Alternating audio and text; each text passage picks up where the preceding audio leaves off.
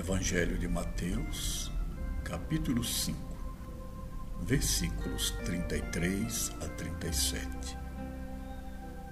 Também ouvistes o que foi dito aos antigos: Não jurarás falso, mas cumprirás para com o Senhor todos os teus juramentos.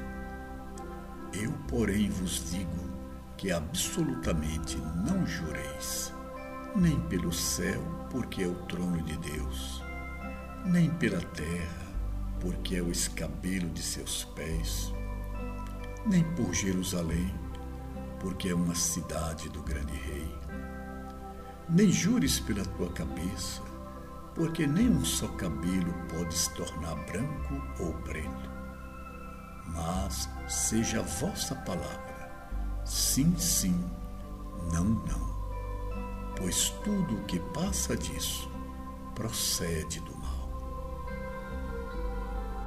Meus amigos, neste ensinamento curto e enfático, Jesus procura chamar a nossa atenção para a necessidade de sermos transparentes e verdadeiros, de sermos francos e leais. Entre os judeus havia a tradição dos juramentos, que chegou até os nossos dias na civilização ocidental. Os judeus tinham, tinham formas para proceder a estes juramentos.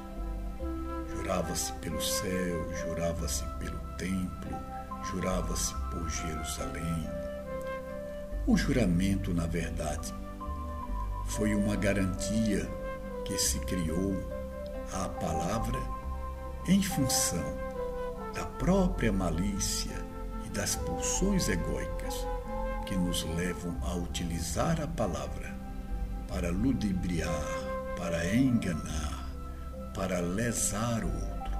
No entanto, Jesus recomenda aos seus amigos não jureis, porque não é necessário jurar quando você cultiva a pureza de coração. O que prevalece é a franqueza e a verdade, a transparência e a lealdade. Quando estamos em convivência amorosa e honesta, com as pessoas. Não há necessidade que acrescentemos adendos que reforcem as nossas palavras. Estes, em muitas ocasiões, são artifícios a serviço da nossa malícia, para ludibriar a fé daquele que segue conosco.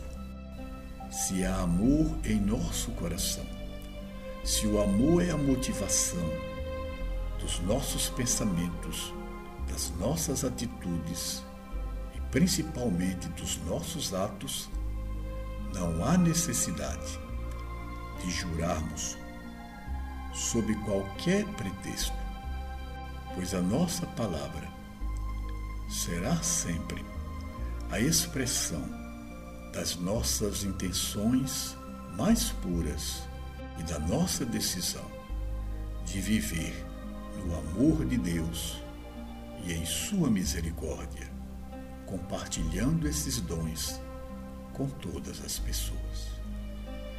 Que te parece Jesus? Vamos segui-lo?